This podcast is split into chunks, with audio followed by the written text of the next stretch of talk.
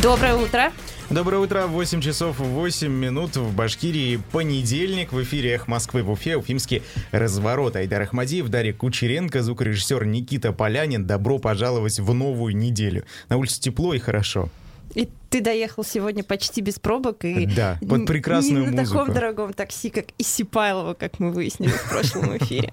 Ладно, в этом эфире я обещаю не раскрывать твои секретики, только чужие. Надеюсь, чужие, чужие мы любим, да. Мы сегодня э, почитаем, что произошло в Башкирии на прошедших выходных. Мы поголосуем, у нас будет голосование про уголовные дела в отношении э, высокопоставленных лиц Башкирии, ну я имею в виду вот те последние, да, громкие, о которых вы слышали.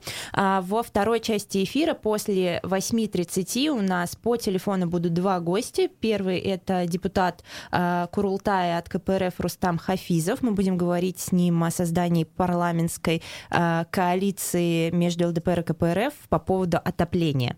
И второй наш гость — это активист движения Стерлитамак Дыши Вадим Искандаров. Мы будем говорить про то, что происходит в Стерлитамаке с загрязнением воздуха и к каким выводам активисты пришли.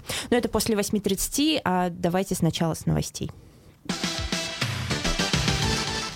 В общем, медиакорсеть ГИБДД Башкирии задержала не того водителя, который угрожал Илье Варламову. Вот как, так, молодцы. Как, наверное, все уже знали, и даже если не хотели знать, все равно узнали. А, Илья Варламов, блогер-урбанист, приезжал на минувших выходных, да, в конце недели он, получается, приезжал да, а, в Уфу. в пятницу он был а, здесь. Уфу он всегда ругал в своем блоге, говорил, что это вообще некрасивый, грязный город, вечно вечно тут какие-то лужи. Дома покрашенные старые, серой краской. Да, старые дома, которые никто не сохраняет, ужасная застройка. А здесь, э, я так понимаю, что немножко тональность его поменялась. Не то, а чтобы пока непонятно на самом деле, потому что он ничего конкретного в пятницу во время выступления в арт-квадрате не сказал еще, видео он еще не выпустил, поэтому, наверное, вывод э, он будет делать уже в своей работе на YouTube-канале. Но а он не только в Уфу приехал, он еще вернулся в 90-е, судя по всему, э, судя по той ситуации, которая с ним приключилась. Он съездил в, в Черниковку. Это было в Черниковке, да? Это было в Черниковке, нет? А, ну, наверное. Нет? Подожди, я, так мне стало Я не знаю, где, где-то Просто сразу нагнала на Черниковку, на всякий случай. Гопники, значит, Черниковка, простите. Сейчас мы проверим, где это Ну, в общем, э, что случилось? Илья Варламов поехал снимать выпуск новостей в какой-то из микрорайонов Уфы, предполагаемо, вероятнее всего, это Подожди, Черниковка. подожди, подожди. Мы тут каждый эфир обижаем жителей какого-то микрорайона. Мне потом пишут, что то я Сипайлова обижаю, а теперь Черниковку будем обижать. Не говори пока. Сейчас, общем, что, что с Ильей Варламовым случилось? Снимал он там выпуск новостей. Тут э, подъехали на, э, кстати, американской машине, на Доджи подъехали. Да. Ты что, нодовец? Важная деталь. Американской, не на отечественной, представляешь? Подъехали какие-то два человека. Э, По его словам, это люди напря- нап- напрямую из 90-х в Уфу вернулись э, или сохранились в таком виде благополучно. Подошли, говорят, кудрявый, слышь, Давай-ка это. У тебя хорошо получается.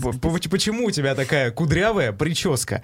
Да, и, значит, начали к нему придираться. Илья Варламов кусочек записал. При этом эти люди, по словам Варламова, были пьяны. Они потом сели э, за руль машины, кто-то один из них, и уехали в неизвестном направлении.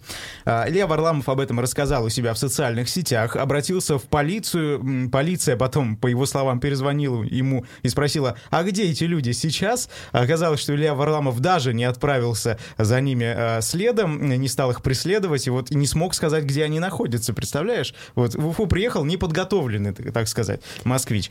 Э, Сейчас, значит, э, начальник ГИБДД башкортостанского Гельмудинов э, взял под личный контроль расследование этого особо важного дела э, и результат выложил. Даже есть видеозапись, где задерживают одного из этих дебаширов. Он, Якобы он а, был виновен в каких-то Да. еще правонарушениях, сказали так, он по в крайней кого-то мере. там вписался благополучно после того, как Илья Варламов, после того, как- он Ну, в кудряшки Ильи в Варламова, да. А, Потом, м, значит, э, что-то еще с ним произошло, жалобы поступили на этого человека, его задержали, но оказалось, по словам Ильи, Ильи Варламова, это не тот совсем, не тот, кто был тогда за рулем. Задержали одного из них, это так, но того, кто за рулем, э, нет. Слушай, я, подожди, я не очень понимаю. А, э, ГИБДД не сообщала о том, что задержали не того, но Варламов у себя в сторис сказал, что, подожди, это не тот, кто до него докапывался, или Нет. это один из них, но не водитель? Да.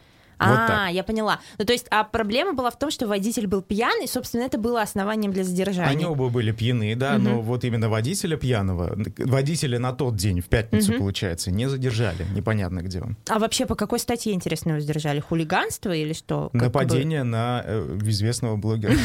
Я не знаю. Уже, в КАП появилась такая статья. Слушай, это было в районе Юрезани, я сейчас посмотрела. Так что это Ага. не то, чтобы прям, да, Черниковка. Я Ну вот про- мы, я мы- мы сразу так. Простите нас, пожалуйста, уважаемые эм, граждане Черниковки. Прекрасные, жители. абсолютно черниковки. Так, что еще почитать? А, по поводу Ильи Варламова. Давай еще э, отметим, что его приглашали в этот раз власти города, то он обычно сам приезжал, и у него всегда был конфликт с Ириком Елаловым. Если вы не знали, а, он всегда критиковал Ирика Елалова, бывшего мэра Уфы, а, и Ирик Елалов очень злился на это. Но, но сейчас э, Илья Варламов приезжал по приглашению э, Радия Хабирова, главы республики, мэра Уфы Сергея Грекова. И есть замечательные фоточки, где Сергей Греков на Модный. велосипеде. Ты, ты видела, И- как он одет? Я был? ни, разу не видела Сергея Грекова на Очки велосипеде. солнечные, и плащ, это Я просто писк моды. Не подозревала, что он умеет кататься на велосипеде, даже и это делает. Там, наверное, знаешь, меня всегда веселит в таких фотографиях. Ты смотришь, и так сфотографировано, как будто вот едет Варламов, там Греков, еще несколько человек, и больше никого. На самом деле, наверное, с другого ракурса посмотреть, там со всех сторон все оцеплено, кортежи едут. То есть я не думаю, что нам никакие меры безопасности не соблюдались, конечно. Катались Довольно они на велосипеде по новой набережной, кстати, стоит отметить. И при этом там я видел э, кусочек видеозаписи Ильи Варламова, он в историях в Инстаграме выкладывал. Он говорит, вот мы едем по велодорожке, а теперь она заканчивается внезапно. Там так, и все, и нет велодорожки. Я правильно понимаю, что сегодня, сегодня в эфире у Валерьяна Гагина он будет? А, да, пока что это на уровне планов, но надеемся, что все получится. В итоге слушайте сегодня а, с часу дня э, в эфире радиостанции «Эхо Москвы» в Уфе, да, чтобы он дал подтверждающий жест, что это будет. Но во всяком случае мы очень надеемся на подобный исход Он событий. будет э, у ведущего Валерьяна Гагина в его программе. Он это Илья Парк Варламов, искусств. я имею в виду, да, будет, наверное, про приезд в Уфу говорить. Так, что еще? Э, новость для тебя, Айдар. Стало известно, когда в Башкирии могут отключить отопление, но я Так. тебя расстрою из новости непонятно когда. Ага, это есть, все, э, это все покрыто. Это все на уровне слухов. Ты А. Мы можем пока просто догадываться, когда отключат, отключат, да, отключат отопление. Ну, по а, правилам должны отключать, э, когда температура воздуха на улице держится на протяжении пяти суток не ниже 8 градусов. Мне кажется, что уже на выходных было не ниже 8. В Да, пятницу было однозначно. точно не ниже 8. Сегодня точно не ниже 8. То А есть, это по в идее, дневное время суток или в на этой ночное неделе. тоже? Среднесуточная температура. А, среднесуточная. среднесуточная, да. Нужно Вот. измерять. Я гуманитарий, У не могу сказать сразу. дома, да? Жарко. У меня жарко. тоже стало жарко после эфира, где я рассказывала, что у меня холодно, у меня стало дома жарко. Мне это не нравится. Так, Ну вот, а, добро давай пожаловать в уфимские бани. про серьезные материалы давай еще поговорим. А, Во-первых, МКСЭД пишет большой текст, вопросы с пристрастием, почему пытки людей силовиками никого не удивляют в Башкирии. А, Дело в том, что 5 апреля в Иглинском районе было возбуждено уголовное дело по факту превышения должностных полномочий в отношении трех а, оперуполномоченных полиции. А, По версии следствия, они применили недозволенные методы работы, это цитата, к задержанному молодому мужчине, а, его подозревали в сбытии наркотиков. Но это еще не вся история, почему журналисты на нее обратили внимание. Дело в том, что а, один из оперативников, которых следствие, а, которого следствие подозревало в пытках задержанного, он был найден мертвым в доме своих родителей, и предположительно он покончил с собой. А, вот в этой истории разбиралась МКСЭД, и а, здесь обращают внимание журналисты на том, что после того, как появилась новость про пытки задержанного, очень многие стали в соцсетях, очень многие жители Башкирии стали в соцсетях писать о том, что ну так и надо, э, наркотики зло, и все правильно, как иначе выбивать показания. И здесь меня удивляет, эм, я, наверное, в каком-то все-таки вакууме живу, знаешь, информационном, как и многие, к сожалению, журналисты, потому что мне казалось, что мы так уже давно говорим в России про то, что нельзя пытать людей, да, в мире говорим и в России, и мне казалось, что это такой как бы очевидный факт, что нельзя пытать задержанных, но нет, э, люди, многие люди до сих пор считают, что нормальные методы, когда человеку связывают ноги и руки, надевают ему пакет на голову, бьют его, чтобы выбить признательные показания. Я на самом деле неоднократно слышал от э, людей, что вот украл, нужно отрубить палец, чтобы такого больше не делал. Вот действительно, такие высказывания встречаются часто, я от многих людей это слышал на самом деле. Да, действительно, но не, не только ведь эта история нам э, показывает уровень уровень э, правовой культуры, да, вот этого развития некого нашего уровень общества. гуманизма, я бы и сказала. гуманизма, в том числе, все это в купе. А, еще дело купе. с убийцей в купе. В купе, наверное, да? В купе я подумала сразу про... В купе, в Да, пла- плацкарте. Ну, всем, всем понятно. В общем, а, да, Да, история, например, э, с убийцей э, предполагаемого Мгм. педофила, то же который самое, тоже да? получил развитие Да, на, и в до конце сих прошлой пор э, недели. Следственный комитет, да, снова хочет проверить уголовное дело. Я забыл, как зовут Владимир. Санкин его Санкин. зовут. Его а, обвиняли, обвинили, да, и уже приговорили обвинили. а, к сроку за а, убийство предполагаемого педофила, и по а, распоряжению Генпрокуратуры и главы Следственного комитета Следственный комитет Башкирии должен еще раз провести проверку по этому делу и ну, как бы разобраться. При этом многие люди говорили, что ну а зачем его обвинили? Ведь он сделал доброе дело. И при этом, кстати, примерно в таком же ключе высказывались еще и федеральные политики, не последнего ряда совершенно. Ну, например, это э, главы партий э, разных, да, вот «Справедливая Россия» Миронов об этом у себя в социальной сети писал. Э, Тогда он задался вопросом, а что он мог сделать еще? Вот, представляете? Ну, э, мы, наверное, раз уже сто говорили про это преступление в эфире, но если вдруг кто-то забыл, я напомню, что там не просто как бы э, у- убил человека и не, не предотвратил какое-то преступление, а он услышал от подростков, что вот этот человек к ним якобы приставал, и в течение нескольких часов, насколько я понимаю, он его избивал. Часов, то есть это не было на быстро, улице да? это- зимой, да. То Да. есть это не, не то, чтобы он ворвался там в комнату и... Ну, кстати, отстранил его. в продолжении истории Дель Реалии начальник отдела полиции Нефтекамска принес извинения Венеру Мардамшину за пытки. А, Радик Насыров, начальник отдела полиции города Нефтекамск, спустя 8 месяцев только принес извинения Венеру Мардамшину, которого в 16 году избивали и пытали током экс-начальника Нефтекамского уголовного розыска Эльвир Сагитов. И его подчиненный старший оперуполномоченный а, Радим Хайрулин. А, Об этом сообщил комитет против пыток в том числе. Со второго раза они были признаны только виновными в совершении этого преступления, а потом лишены специальных званий приговорены к трем годам и трем месяцам лишения свободы каждый. А, Извинений потерпевшему удалось добиться лишь только после обращения юристов Комитета против пыток к министру МВД, а, к главе МВД Башкортостана.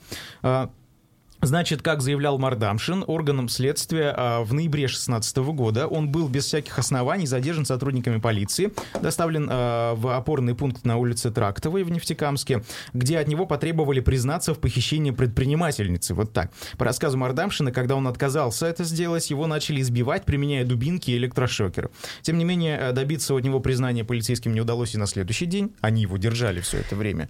Это долгое дело, и там выносился по нему оправдательный приговор. Потом он отменялся Верховным судом. Дело снова пересматривалось, им дали реальные сроки. И а, по таким делам с пытками а, юристы всегда добиваются того, чтобы были официальные извинения. А, И это всегда большая проблема. Почему-то для правоохранительных органов, мне кажется, это психологический момент для них. То есть они готовы там смириться, подчиниться решению суд- суда, но признать, что ты это делал, э, это всегда для них проблема.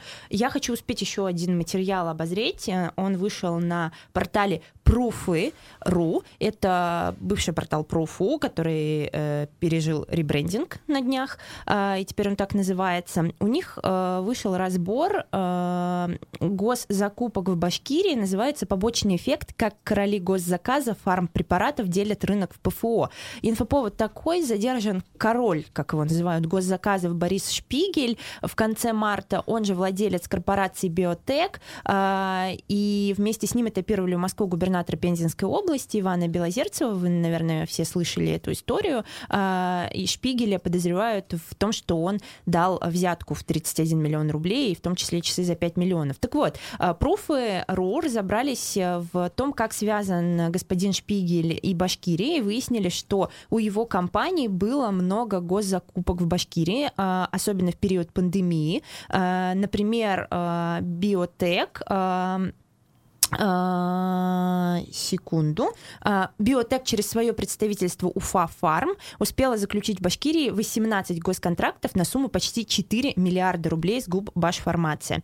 И одна из закупок э, вызвала э, претензии ФАС, например, э, в Месигутовской ЦРБ торги на лекарства от коронавируса, между прочим, были, проводились по завышенной цене, в три раза выше рыночной была установлена цена контракта, и ФАС потом в этом разбирался. В общем, советую почитать. Тут интересно вообще про э, не только про эту компанию, но и вообще про то, как выглядит рынок фармпродукции да, в Башкирии, например, э, кто там больше всех денег зарабатывает. Например, про компанию Ирвин. Здесь тоже идет речь, да, про закупку препаратов Спинраза и Нусинуэрсен. Угу. Правильно я произнес последнее? Да. Это для тех, у кого СМА. Давай, наверное, мы закончим с обзором и поговорим еще тоже про деньги, но уже в рамках голосования.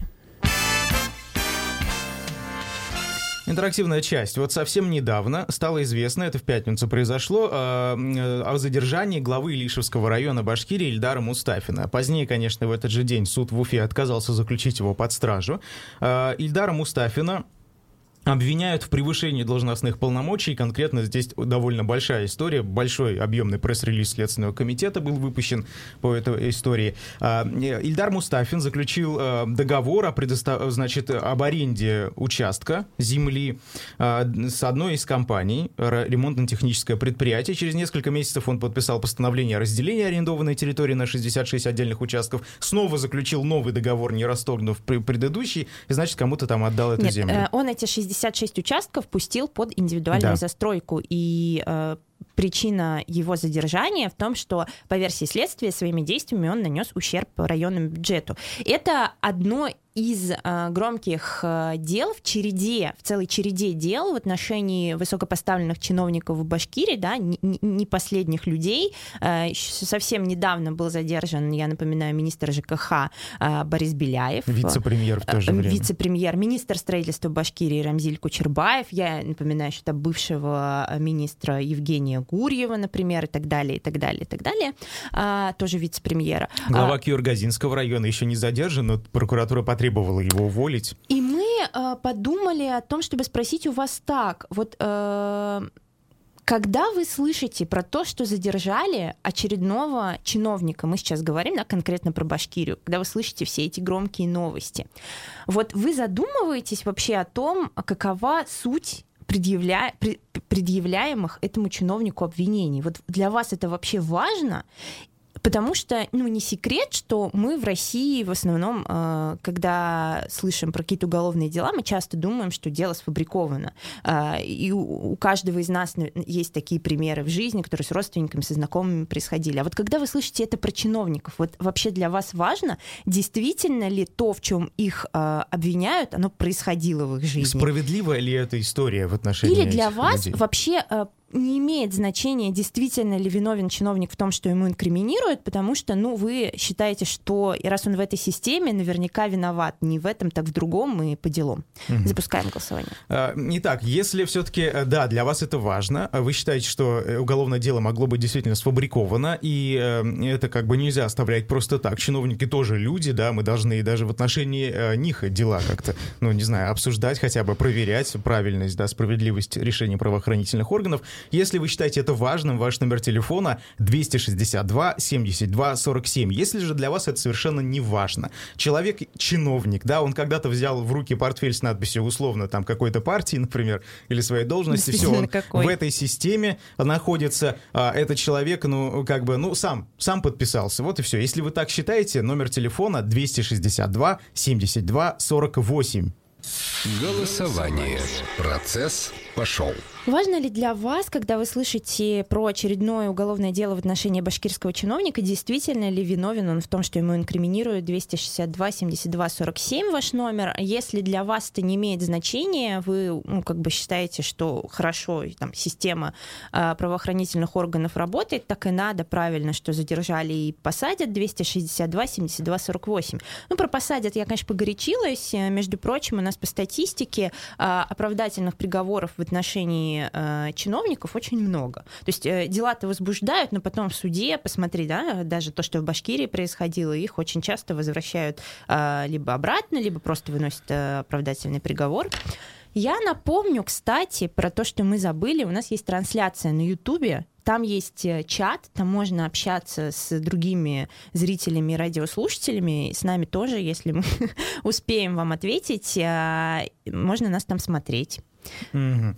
А, ну что ж, вот, кстати, здесь люди про День космонавтики напоминают. Сегодня же День космонавтики, друзья. Ши- сколько там лет исполнилось? 60 Кому? А, лет первому полету советского человека в космос. Да, немножко мы тут не в тему, да. но мы поздравляем но голосование вас пока идет, идет довольно активно. А, еще раз повторю вопрос. Важно ли для вас, действительно ли справедливо задержали какого-нибудь чиновника? Да, важно. 262, 72, 47. Нет, эта история вам не важна. Посадили, ну и, ой, задержали. Ну и ладно, пусть разбираются. 262, 72, 48. А я отмечу, что на портале Proof и на сайте УФА-1 есть э, материалы про чиновников, которых как раз в последнее время задерживали в Башкирии, про то, как они живут и жили, на Кстати, какие очень деньги, интересный материал, а, где, где они живут, да, в каких домах, э, как, каков их э, среднегодовой mm доход. Ну что ж, результаты голосования. 63% человек считают, что это важная история, и мы должны разбираться в этих историях, и остальные 34% не считают эту историю важной. Федеральной. Сейчас, да, мы сейчас уйдем на новости, а потом вернемся с гостями. Продолжаем утренний эфир на «Эхе Москвы» в Уфе в студии Дарья Кучеренко, Айдар Ахмадиев, за звукорежиссерским пультом Никита Полянин. Нас можно можно не только слушать, но и смотреть. У нас есть э, YouTube-канал, заходите туда, э, в чатике идет э, спор по поводу Дня космонавтики. Вот даже как. У них как... отдельная своя как бы атмосфера. Мы им не там. нужны. вот. Но я знаю, что они нас сейчас смотрят и слушают. А, Еще можно нам писать в WhatsApp и в Телеграме, и я всегда забываю номер, мне стыдно, скажи, пожалуйста. Номер Айдар. плюс 7 927 304 10 51. Запомнили? Молодцы. Айдара, который просто не подглядывая никуда с упреком. хотелось бы сказать номер телефона 0000. Вот так, чтобы все писали. А тут 927 304 1051. Ну, что есть, то есть, как говорится, записывайте. Запоминайте, если хотите. А, что? Мы сейчас будем во второй части с двумя гостями созваниваться, но да, сначала но прежде, Айдар прежде хочет хотелось сказать. бы проанонсировать. Сегодня а, после 14.00 смотрите, слушайте в эфире а, «Эхо Москвы» в Уфе программу «Ищем выход». Попытаемся вместе с приглашенными благотворителями и правозащитниками найти выход из ситуации, касающейся отсутствия качественной и доступной помощи бездомным. Это, на самом деле, очень большая проблема. Сегодня об этом поговорим, особенно в период пандемии. Бездомные э, ощутили очень большую как, как это сказать? Ну, в общем, попали в очень плохую ситуацию. Они стали ситуацию. одной из самых уязвимых групп, да. и я буду одной из гостей, кстати, в этом эфире. А, и еще будет Эльза Маулимшина, член СПЧ. При она, главе Башкирии, и да. она расскажет а, про состояние с а, бездомными в Башкирии. Еще будет Лейла Афанасьева, член общественной палаты, у нее свой проект помощи бездомным. И будет протеерей Роман... Прости, Хабибулин. Забыл. Роман, да, Хабибулин, Хабибулин. А, в храме, в котором он работает, есть штаб приема бездомных, помощи бездомным. И вот сегодня мы поговорим, как же эта помощь... И самое главное, как решить эту проблему. Попытаемся найти из этой ситуации выход. Ну а что, сейчас давайте предлагаю поменять тему и позвонить нашему первому гостю. Э, Вадим Искандаров, координатор движения «Стерлитамак. Дыши». Э, Значит, что, что происходит в Стерлитамаке с этим движением? Активисты собрали деньги на покупку датчиков э, обнаружения, э, значит, как сказать, вредных веше- веществ в воздухе Фиксации Стерлитамака. превышения. ПДК. И Салавата, да. Вместе с организациями «Зеленый щит Башкортостана» и Всероссийским обществом охраны природы они сейчас изучают ситуацию. Там говорят о том, что периодически, э, значит, э, э, эти показатели превышают предельно допустимые, то самое ПДК. А, Прямо сейчас, кстати, мы, когда будем вызванивать Вадима, он э, вместе с командой экозащитников едет в Учелинский район, чтобы проверить ситуацию с карьером Надеюсь, мы сможем до него дозвониться. Да. Там, наверное, нет, э, есть проблемы со связью по дороге. Но мы будем пытаться. Давай пока расскажем, э, как бы, каким выводам пришли активисты. Во-первых, насколько я понимаю, вот они установили за свой счет эти датчики, и они зафиксировали реальное превышение ПДК, а, они начали собирать подписи. Собрано около 4000 подписей э, для того, чтобы включить Стерлитамак и Салават в национальный проект э, и добиться каких-то изменений в городе в плане улучшения качества воздуха. При этом эти подписи они планируют передать Светлане Родионовой, главе Росприроднадзора, а, приезд которой в Башкирию ожидается в апреле. Уже совсем скоро они связались в социальных сетях э, со Светланой, договорились о ее приезде в республику. Надеемся, сейчас все-таки с Вадимом мы выйдем на связь, но... Активисты отмечают, что в городах из-за постоянных выбросов химии и нефтехимии а, и загрязненного воздуха а, горожане а, очень часто болеют и растет количество хронических заболеваний, продолжительность жизни падает, и люди стараются уехать из города. Но давайте мы попробуем последний раз сейчас связаться с Вадимом, и если нет, мы тогда а, будем вызванивать нашего другого гостя и поговорим про другую тему. Ну, давайте я коротко расскажу, да. Дело в том, что экозащитники зафиксировали в деревне Мансурово, это куда сейчас едет как раз Вадим вместе с командой «Зеленого щита» и Всероссийского общества охраны природы, превышение ПДК вредных веществ в воздухе. Конкретно а, компания рядом с Ангалыкский диоритовый карьер работает, и там они занимаются добычей декоративного и строительного камня в Учелинском районе. Летит все на ближайший населенный пункт, ту самую деревню Мансурово. А, Люди жалуются, что не могут нормально дышать, с открытыми форточками жить и так далее. А, Суд приостановил Учелинский районной деятельность этой компании на 10 суток, но промышленники, по словам местных жителей и экозащитников, продолжают работать. При этом это нам подтвердили и сами промышленники. Они продолжают заниматься погрузкой, из-за чего летит вся эта пыль. Но при этом, по словам, опять же, промышленников, 10 суток, которые дал им суд, недостаточно для того, чтобы устранить все нарушения, и придется работать э, в таком формате еще какое-то длительное время. Вадим с нами на связи. Доброе утро. Доброе утро, Айдар. А, Касаемо а, вашего проекта а, установки конкретно датчиков э, анализа атмосферного воздуха в Стерлитамаке, Шимбае и Салавате, на какой стадии сейчас находится и в целом для чего вы это делаете? Какие там проблемы существуют? Ну, в целом проект посвящен не просто установке датчиков, а попытке выправить ситуацию с загрязнением атмосферного воздуха в южном промузле, так называемый южный промузел, это Стритамак, Салават и Шимбай. Э, Здесь, если вы знаете, две крупные зоны, Стритаматская и Салаватская, расположены на расстоянии 30 километров друг от друга. Ветра здесь преобладают с севера на юг, и поэтому откуда ни был бы ветер, в Стритамаке всегда есть э, промышленные выбросы либо Салавата, либо Стритамака. Вот, с этой целью мы стали э, изучать опыт других городов, что делают активисты, и как бы пришли к мнению, что без установки датчиков нам доказывать, что воздух загрязнен, будет сложно. Вадим, а датчики Ну, дорогие? Датчики, которые мы сейчас устанавливаем, нет, недорогие. Это называют их э, PM2,5, PM10. Мгм. Означает это следующее, что они замеряют э, просто вещества, э, какие-то примеси, которые есть в воздухе. Два с половиной это как бы размер означает, очень маленькие такие частички. Э, PM10 это частички Ну, то есть, побольше. я правильно понимаю, что здесь не обязательно обладать каким-то специальным образованием для того, чтобы Ну, совершенно нет, совершенно поставить? Мгм. Да, да, это, это продается вообще свободной продаже там на Алиэкспресс, но это то, что Алиэкспресс не означает, что они как бы неправильные, какие-то кривые. Вадим, ну Пол, насколько, Европы, пол Европы в таких датчиках. насколько я знаю, для того, чтобы эти данные опубличить, а, определенные уполномоченные органы требуют какую-то лицензию, правильно? Потому что претензии Ну, были к да, вам. ну, бы- было такое, мы тоже с этим сталкивались, но э, как бы немного это странно звучит, честно говоря. Нам предоставляют данные, что у нас все в порядке, а если мы сами пытаемся что-то выяснить, так это делать нельзя. И это несколько противоречит вообще сейчас той политике, которая вот недавно была озвучена как бы, федеральными властями, что все данные должны быть открыты. Мы имеем доступ, э, должны иметь доступ ко всей информации о состоянии окружающей среды. А если и не имеем, то я думаю, что мы вправе пытаться сами выяснить. Что Вадим, происходит. скажите, ну а, а в городе установлены какие-то датчики от, э, ну, то есть от республиканских властей, от Роспотребнадзора? От Роспотребнадзора у них, насколько я знаю, своя выездная лаборатория. А так, да, стоят две станции мониторинга воздуха. Это от Минэко, спонсировала их известная компания наша содовая. Вот, по нашему мнению, она ничего не фиксировала до... Вот да, интересно узнать, вы зафиксировали вы какую-то разницу между показаниями ваших датчиков и вот э, республиканскими? Мы зафиксировали разницу между их, их же показаниями. То есть до осени этого года, до появления нашего движения, все эти станции показывали абсолютно нули, там практически ничего не находилось. Сейчас регулярно находят превышение вещество, по веществам класса опасности там, Мгм. и так далее, и второго, и третьего. А, сейчас говорить о том, как они коррелируются с нашими показаниями, пока рано.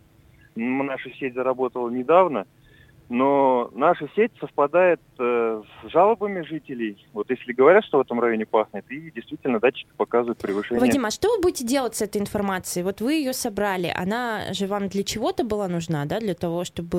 э, Еще, еще не собрали, еще статистический материал накапливается. Кроме этого, сейчас будут приобретаться датчики уже сертифицированные, уже вот такие дорогие, профессиональные, э, на 8 веществ, которые, по нашему мнению, регулярно превышены в городе, либо с салавата прилетают, либо с мака.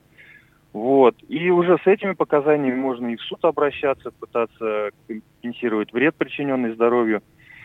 Но основная у нас цель это не, не просто там компенсировать, а повлиять на, э, как бы, чтобы модернизировались производства как можно скорее. Потому что это сейчас не отрицается и самими собственниками, в- менеджментом э, компаний, что да, модернизация нужна. Некоторые цеха там 70-х годов, Мгм. причем особо опасные цеха, не модернизировались вообще никак там практически. Мгм. Вот.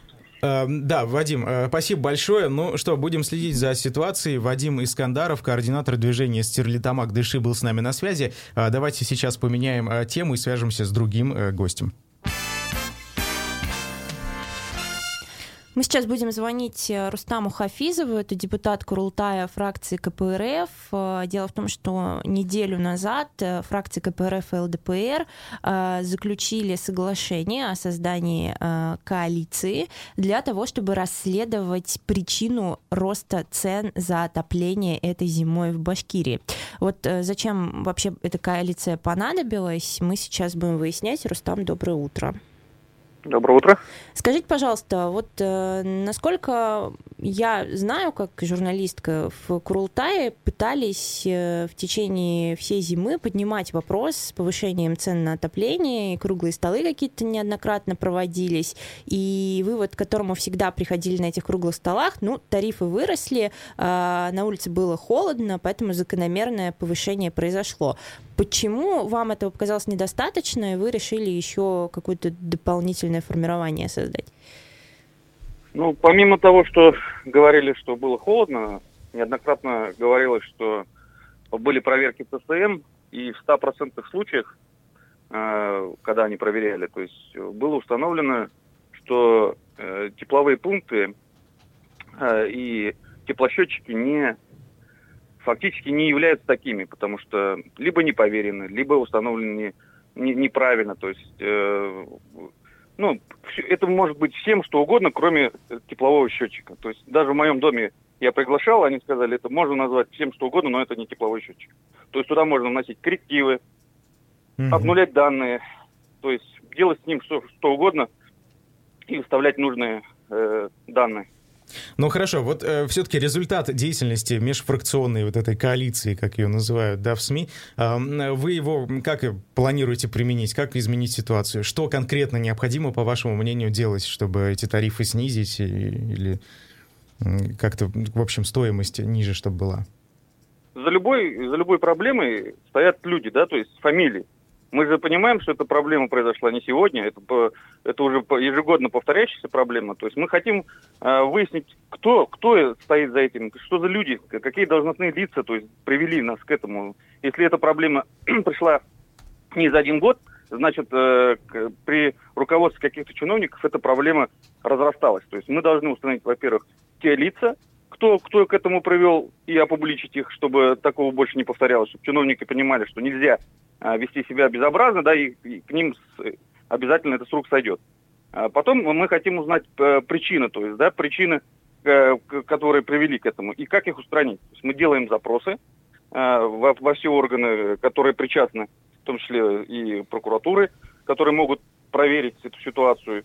И потом эту тоже ситуацию опубличить и какие-то пути решения. Пути решения у нас уже э, ряд путей уже вырисовывается. Это чтобы отойти от монопольных цен, то есть э, устанавливать э, э, автономные котельные на многоквартирные дома. То есть один, это один из путей. Но также, опять-таки, на, если мы приведем счетчики в порядок, возможно, тоже ситуация в лучшую сторону изменится. Рустам, смотрите, когда вы заявили о создании этой коалиции, в Курултае э, Башкирии э, прокомментировали эту инициативу председатель э, комитета по жилищной политике и инфраструктурному развитию Николай Хорошилов сказал, что э, не видит смысла в этом, что это ну, такой пиар-ход, потому что уже неоднократно в Курултае вопрос э, в рамках парламентской рабочей группы поднимался, и в состав этой группы входили э, представители, в том числе тех, кто сейчас входит в вашу коалицию, и ну, все уже выяснено. Для чего вы создаете эту группу? Задался он вопросом, можете это как-то При этом сказали еще, что полномочий нету группы. Да, и что у вас не будет никаких новых э, особенных инструментов, которые бы уже не использовались Крултаем. Инструменты, понимаете, э, каждый инструмент в руке отдельного человека, он может по-разному применяться, да, можно тяпку нести просто на плече, да, и может тяпкой работать. Поэтому здесь абсолютно разные подходы. Мы здесь называем его расследованием, а там круглыми столами. То есть мы высказываем мнение, э, можем принимать его, можем не принимать. А расследование все-таки оно, мы, во всяком случае, парламентское, оно будет публичным. То есть оно будет, э, будет рассказано всем людям, то есть в чем причина, кто виноват и как из нее выходить. То есть круглый стол, я сам, я говорю, неоднократный участник этих круглых столов, я там не вижу этого инструмента пока. Ну и во всяком случае, может быть, инструменты есть, но они не использованы. Народ как бы негодовал, так и негодует. Рустам, вы говорите, Я что будете рассказывать людям, да, о результатах вашего расследования, о том, кто виноват и так далее, о причинах повышения цен, но при этом это уже довольно давно делают активисты, те же самые из движения, например, Стоп Баш РТС, там есть вполне опытные люди, э, тот же Вадим э, Беляков из э, движения Уфа Сити Ми, да, об этом уже очень много говорят, рассказывают, и в том числе в СМИ, но это ну, никак ситуацию не нормализует. Ну, я, я, кстати, с ними тоже уже в круглых столах участвовал.